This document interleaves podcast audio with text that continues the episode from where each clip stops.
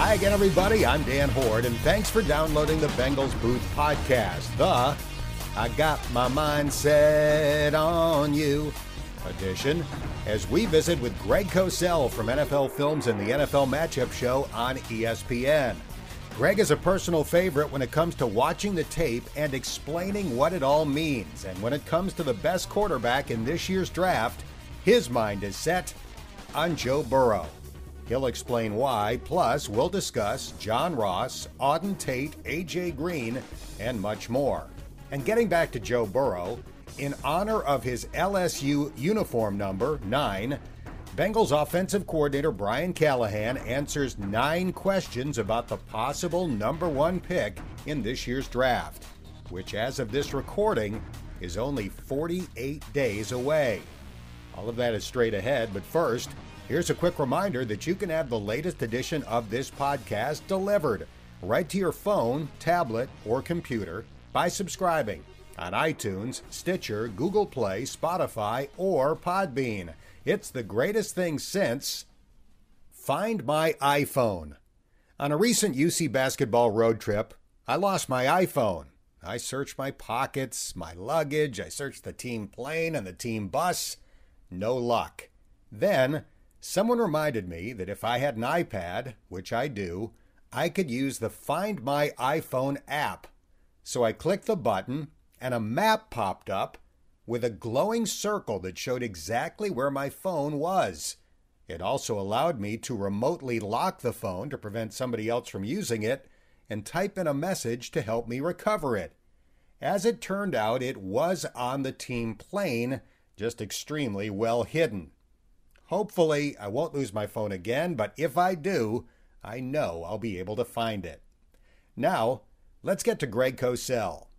During the season, Dave Lapham and I do two radio shows together each week the Bengals Game Plan Show on Wednesdays and the Bengals Pep Rally Show on Fridays. And one of our favorite guests is Greg Cosell.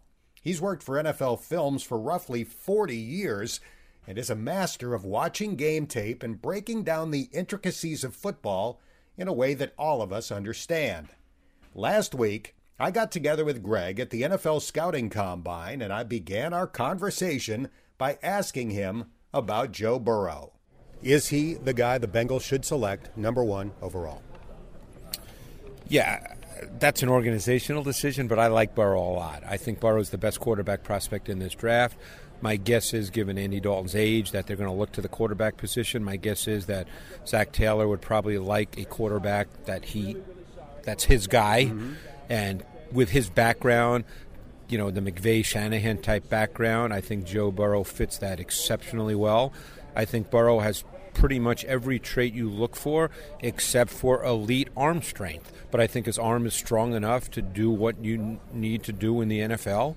Uh, certainly, if you're thinking of, let's say, a Sean McVay type offense, Joe Burrow can make every throw that Jared Goff can make.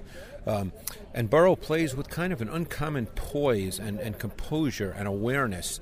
In some ways, in that regard, he kind of reminded me a little of Tom Brady, just the way, you know, just the poise with mm-hmm. which he plays. It seems like nothing is too fast for him, nothing is too chaotic for him. He's very comfortable. He's very accurate. And I think that's a trait sometimes that gets overlooked because there's been so much talk over the last year or so about quarterbacks that can run around and make plays that people lose sight of just the ability to make accurate throws from the pocket, precise ball placement throws. And I think Joe Burrow is really, really good at that. I know from previous conversations we've had with you, you like quarterbacks that have that pocket awareness. Yes. Not necessarily going to take off and run for 20 yards. Which he can do, by the way. He, and he certainly did in their biggest games at the end of the year. But have that unique ability to move up a little bit, left or right, step forward, whatever, just to buy a little extra time. Yes, and he's very, very good at that. And, you know, I think that Burrow can do that really well. He can get out of the pocket really well. He can play from the pocket really well. You know, because you have to remember one thing. We all get enamored with these guys who can make runaround plays, but that's not how the position is taught. The position is taught within structure. When you start with OTAs, minicamp, whatever they call them these days, I don't, I don't know what the term is anymore. They're both. Right, right, right. um, but when you start and you start coaching players within your offense, you're coaching them within the structure of a scheme you don't roll the ball out and say, let's run around today and see if we can make a few plays. You coach it and teach it within the, the structure of a scheme. And it's whether it's three step drops, five step drops, deeper drops off play action. And that's how it gets taught. And I think that, that Joe Burrow can handle all of that. Um, I think that you know, from the standpoint of playing with timing, he can play with timing in quick game. He can be late in the down in the pocket and still make throws. So, to me, as I said, I think he has every trait that you look for, other than elite arm strength, and and there'll be different conclusions about that based uh, on its relative importance, depending on who the individual is. Mm-hmm. You know, different people have different points of view on that. But he certainly does not have a below average arm. Does that ever get better in the NFL? Do guys go from having average to slightly above average to good? I think so. I, I think there have been quarterbacks. I think, to me, Tom Brady fit that category. Tom Brady ended up with a pretty darn good arm. Don't forget, he had to throw balls to cut through the wind in Foxborough, and he never had a problem with that. I thought Drew Brees, I mean, until recent years, obviously he's, oh, he's older, but I thought Drew Brees' arm strength got a little better as his career progressed. So, uh, Joe Burrow's never going to have a hose. He's never going to be Matthew Stafford, but I think you can improve your arm strength a little bit. And some of that has to do with just working on your mechanics and repetitive mechanics. I'm a big believer in that, and I think coaching is so critical at the quarterback position. Uh, you know, I think repetitive mechanics become really important. So, so Burrow's arm could could arguably get a little stronger, but it's certainly not a detriment right now. We're talking to Greg Cosell from NFL Films and the NFL Matchup Show on ESPN. Did the offense that he ran last year at LSU translate to the NFL? Well, it was an NFL offense because it was Joe Brady who was at the Saints and now is in Carolina as their mm-hmm. offensive coordinator.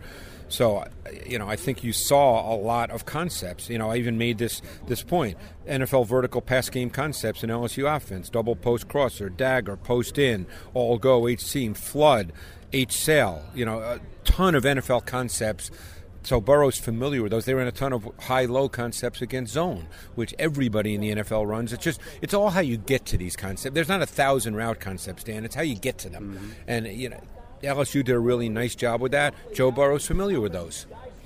Some people say one-year wonder because he made such dramatic right. improvements statistically, at least from his junior year to his senior year. Should that be something that concerns people?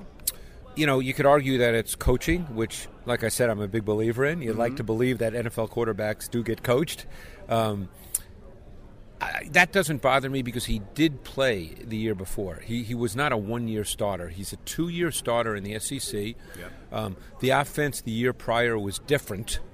Um, not as conducive to putting up numbers as his, his offense was in 2019.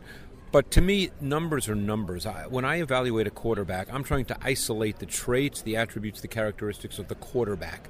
Obviously, he had very good receivers. He had a really good back. They had a solid tight end in Thaddeus Moss. So they had players. That gives you numbers. But that should not influence or impact your evaluation of the quarterback because you still see the traits. Now, I, in the case of full disclosure, I did not see Burrow in his the year before on tape. Um, I saw other quarterbacks, but I did not get to him eh, last summer. So I only have 2019 tape as my foundation. It's 15 games. It's a lot of games. Of it's a lot of games, yeah. a lot of dropbacks, and yeah. I watched almost every game. Mm. So I saw, I don't know how many drop. He had 548 dropbacks. So of those 548, I probably saw 400. Mm. So I felt that that was a, a good enough number to be able to get a sense of what his traits are couple more questions for Greg Cosell. You've got some manila envelopes in front of you from the players that you've been studying to this point in the draft process, and I know you've taken a long look at the wide receivers. I have. Everything I, I hear from people is this is one of the deepest wide receiver drafts ever. You concur? I do. I do. Although to me, and again, this is all based on film study because I don't work for a team, so I'm not interviewing players, and I know that matters in the process. Um, but to me, as far as the receivers, I would look at Jerry Jeudy from Alabama as clearly the number one wide receiver prospect in this class. So the Bengals have the first pick in the second round, right. first pick in the third round. Although I predict they're going to trade down in the second round to get more picks. You heard it here first. So you don't but think they'll draft at 33? I don't. Okay. Now I know they want more picks. They only have one pick in every round. Obviously, right. they have a lot of holes to fill. They're not going to trade out of number one overall. Right. They want Joe Burrow. So it just seems to me when the first day ends and all these teams see players left on the board that had mid first round grades. Right, right. Somebody is going to offer a nice package for the Bengals to trade down. That's very possible. And, and it probably makes sense for them to do that. It's a deep receiver class, depending on who the team is. I mean, and how far they, they drop from 33, they can still get a quality receiver. I'm no good, Dan, at this. You know, knowing you know who's going to be there. right. You know that, I, that that's not my thing, but you can get quality receivers. Now it comes down to what you're looking for, because you know everybody loves lists. I'm not a list guy because there's I mean, if you want to take all the 6'3 or 6'4 receivers and put them in one bucket, that's fine. But you can't compare a 6'3, 6'4 receiver with KJ Hamler from Penn State. That's a pointless comparison. Mm-hmm. You know, KJ Hamler came in at under 5'9 and about 175 pounds. You're not comparing him to Michael Pittman at 6'4, 223. Um, so then it comes down to what you're looking for in the context of your offense. And, you know, is A.J. Green back? What's their view of Auden Tate? You know, players, how do they see the players that are presently on their roster? Is Tyler Boyd, is he truly a slot guy? Is that where they want him to be in an ideal world? Mm-hmm. You know, these are questions they have to determine as they go both into free agency and the draft. I know you thought that uh, John Ross was a good prospect. I did. Coming out of Washington. What have you thought of his play when healthy? I think he's shown flashes. Mm-hmm. I think that the health issue, though, is when you can't get around. You've got to be able to play, you've got to be available. And he's not been available because we don't know how he would have progressed if he'd been able to play in games. I mean, has he been in the league three years now? Yes. Missed almost his entire rookie year. So, how many do you know? You may not know offhand, but Yeah. generally, how many games has he played in? His second year, he played a decent number. Has he played in a a full se- a total full No. season number of games yet? No, uh, total probably, but that, So that maybe would be he's played about 17, 18 games in, his, in three years. Right. And probably a lot of those games he didn't play full games. Correct. So, you know, do you? This is rhetorical. Mm-hmm. Do you still believe that he has a chance to to be a really good receiver, or are you ready to cut bait, so to speak? I, you know. I thought that he was pretty skilled coming out. We know he can run. I thought he showed some route running ability in college, but he's not on the field. So that's, you know, unfortunately, that's the problem. Yeah, the sad thing is, at the end of three weeks last year, he the, led the NFL in receiving yards. Right. Then he got hurt. Right. And there goes another year. Right. And, you know, and it's interesting. I'm very curious to, and maybe you know the answer to this. They're feeling about Auden Tate because I remember Auden Tate coming out of Florida State. He was a little he- overweight, but I, there was something about him I liked. You know, so you have to evaluate a receiver for what he is. You can't watch Auden Tate and go, "Well, he's not a good receiver because he's not fast." Well, uh, yeah, I know he's not fast. He's 6'5", whatever he weighs now, but when he came out, he was probably 225. Maybe he's, you know, he looked like he slimmed down a little just looking at the Right. tape. Um, you have to evaluate him for what he is. And I think for what he is, he can be a pretty good player. Now, is he Julio Jones? No, he's not Julio Jones. But I think he can be a really solid player, you know, whether you, you want to call him a number two. Everybody wants to get into these designations of receivers, you know. But, uh, you know, I think he's an interesting guy going forward. He's like a really good detached tight end that isn't asked to block. He uses his body. Right. He gets open. He catches everything in his vicinity. He's got a wide catching radius. He can go up and snatch it. No, I, I think he's you know you're not you're not playing Auden Tate to say hey let's go vertical and let's run deep posts and nine routes and let's get on top of corners. That's not why. That's not what he is. You, and if and if you view that as a weakness, then you don't understand the player.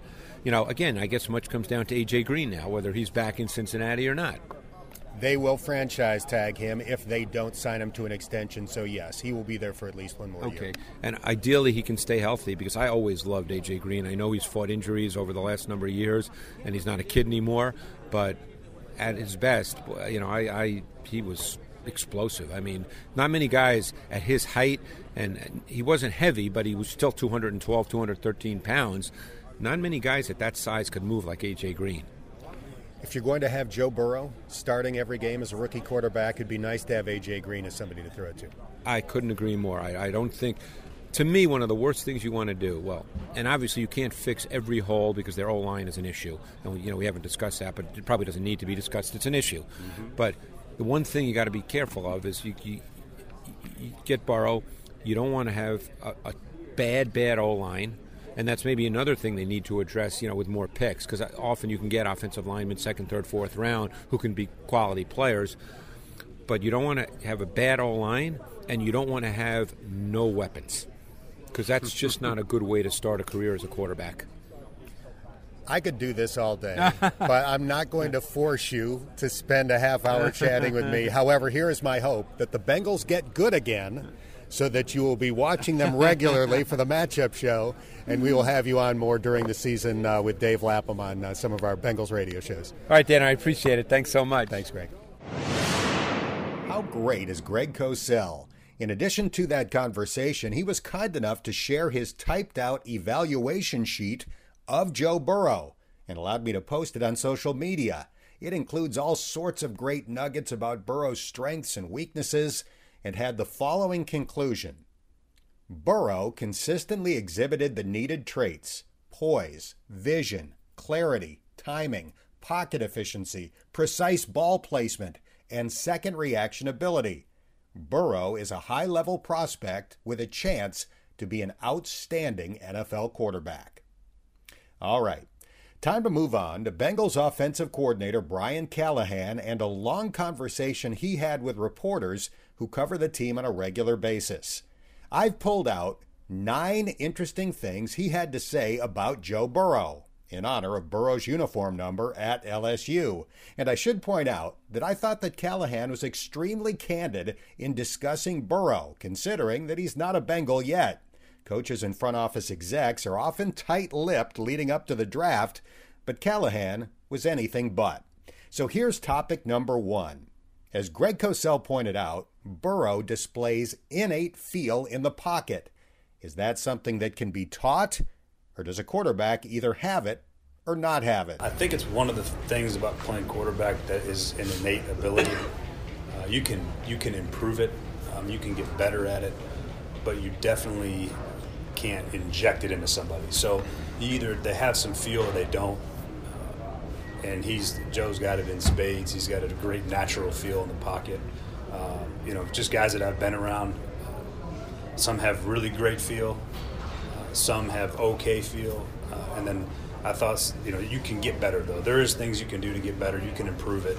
Uh, you can drill it. You can do as much as you can. But really, at the end of the day, it's such a feel-based thing for quarterbacks. And the guys that are the best at it, when they can keep their eyes downfield and move and slide and find receivers, um, those are the guys that, that you know you look at and you go, wow, that's that's I can't teach that. It's like yeah. teaching somebody to run fast. Like you can improve speed, uh, you can get faster, but either you're naturally faster, or you're not. You know what I mean? Um, and he, he's got a, a very natural ability in the pocket. Topic number two. In his 10 previous seasons as an NFL coach, Callahan has worked with two quarterbacks who were the number one overall pick in the draft Matthew Stafford with the Lions and Peyton Manning after he went to the Broncos. Does Burrow share any traits with the number one picks in 98 and 2009? They don't put themselves in that position um, without being kind of wired the right way. Um, their preparation habits, uh, just Peyton and Stafford were two. Peyton's notoriously the best, one of the best ever when it comes to preparing, uh, and Stafford quietly is probably right there up with them. Um, they're two really, really impressive workers, uh, and then they're talented on top of it. So you put their talent on top of what they do uh, with the work and the mental part of it, and then you get that. You get number one overall type. And that's kind of what you hear about this kid. That's that's everything that I've heard that, that's been out there. So. Um, yeah, it'll be fun. I mean, I, am fortunate to be if that's the way it goes, and I get to go for third number one overall pick at quarterback. It's great. Uh, usually, usually means good things. Topic number three. Last year, the Bengals finished 30th in scoring and 26th in yards gained. The quarterback is one of 11 guys on offense. How much of a difference can he make? Quite a bit. I mean, I would say that we need improved play kind of across the board on offense. Uh, we certainly weren't good enough. Uh, for long stretches of the season. Uh, but they can help the production. They, they raise the level. So, you know, let's say you're, you're in a, a one possession game. Well, the difference between a one possession game sometimes is what you, what's your success rate on third down. If you're in the 30, 30, 30 35%, that's very average. Uh, and all of a sudden you get a guy that can run for three first downs or two first downs in the game, and now you're up in the 50%, and now you've extended your drives, and now you've extended your chances to score points. Um, so I think that if you're if, if, everything's being executed at a better level, at a higher level, you got a much better chance to score points and win games. I think so.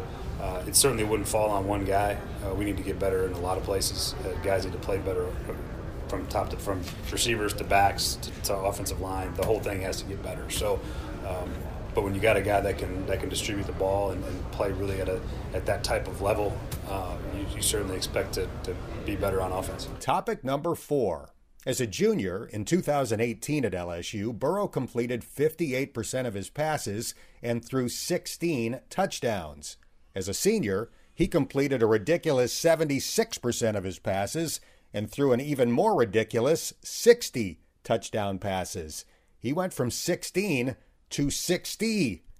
It's been well documented that assistant coach Joe Brady brought concepts from the Saints offense to LSU last year. So, how exactly did that enable Burrow's performance to skyrocket? They installed a very pro style mentality as far as getting guys in space and matching people up. Uh, they were in five man protection quite a bit, and they did a really good job of exploiting those people that they had and putting them in position to, to be effective. And sometimes when you look you look at his 18 tape, they didn't do quite as much of that. Uh, it was more just this is how we're going to run the system. Uh, and I will say, if you watch his 18 tape, uh, his trajectory as the season gets towards the end, it starts to go like this. You start to see all the things you saw this year, uh, just in, a, in a, a, larger scale because there was more game tape of it. But um, I thought he improved through the end of 18, and I think you see him do some things that he didn't do uh, in 19. So he's under center a little more, a little more under center play action. So there's things that he's, he's got such a variable uh, skill set that I think he's going to fit however uh, however you want to put him in an offensive scheme. Um, but I do think that, some of what they did in with the scheme in 19 played to his strengths of his anticipation and his accuracy. And that leads to an obvious topic number five. Since Burrow was so prolific in LSU's offense, how does that compare to what the Bengals do? They ran an NFL passing game uh, as far as the drop back passing game goes. So there's not a whole lot of things that that you watch their tape and watch ours and see that there's there's definitely we have very very very many common concepts. So uh, you know the, it's the West Coast in nature. Sean Payton is where Joe Brady got a lot of that stuff from uh, in the drop back game and the empty game. So that's not all that foreign. I mean, there's a lot of things that, that are the same. Now, they did a little, they did a really nice job in some of the RPO game, um, and there's some things that they did that, that we thought were good that we'll, we'll at some point, whether Joe's playing for us or not, we'll probably end up taking just because it was good, good solid scheme. Topic number six: Callahan has watched every snap that Burrow took at LSU. Many of us watched Joe against Alabama and in the college football playoff wins over Oklahoma and Clemson. And in those three games, he threw 15 touchdown passes and no interceptions. But were there plays that many of us didn't see that caught Brian Callahan's eye? There's a couple of plays where you see him and the, the movement's so subtle, and he, he takes just a slight slide in the pocket uh, as he's sliding, and he makes a really accurate throw on third down.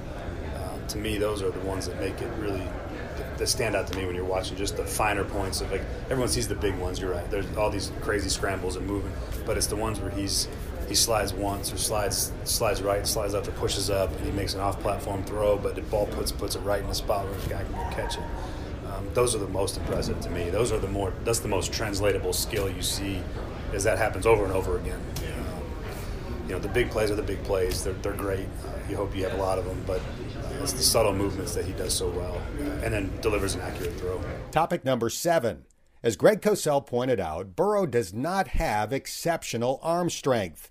When Callahan watched the tape, did Burrow's arm appear to be strong enough? There's been nothing on there that says that he can't make any throw you're asking him to make. Um, you know, there's there's multiple times where he throws balls to the field, uh, to the far sideline, where you go, yeah, that's that's more than enough. That's going to get you everything you need. Uh, he, his deep balls, I think, got better as the year went on. Uh, he had a couple early in the year where you're like, oh, what's, is there enough there? And then I think he puts most of those things to, to bed when he, when he throws some of the balls that he threw. There's, I have no reservations about his ability to throw the ball. And that leads to a natural follow up for topic number eight. Just how important is arm strength for an NFL quarterback. I think you have to have enough. I mean, there has there, there's there is a baseline uh, of arm strength, and I think you have to have that. Uh, but I think what makes playing quarterback in the NFL so much different is that the anticipation and the accuracy are so much more important uh, over the long haul of than just pure arm strength. Um, you know, there's a lot of guys that can really throw it. There's, and you know, you look back at the history of guys. There's a lot of guys that come here and throw, and they'll go, "Ooh, boy, that looks great!" And they're in shorts, and they can, they look pretty, and the ball comes out, and it goes, it goes far, and it goes fast. Uh, and then you, you look at them playing the game, and you just don't see the same thing. So, to me, it's sometimes it's a little bit like 40 times. Like there's guys that run really fast, but they don't play fast. Uh, there's guys that throw really hard, but they don't play well. So uh, you kind of try to factor all those things in. So there's a baseline certainly that you have to be able to, to make with the velocity in your ball, but to me, the accuracy and the anticipation are so much more important than just pure arm strength. Finally, topic number nine. The Bengals have missed the playoffs for four straight years and are coming off one of the worst seasons in franchise history. How much can a quarterback drafted number one overall invigorate the entire franchise? Anytime you add a caliber player you're going to pick at the first overall pick in the draft, no matter what the position, uh, can certainly certainly lift your team.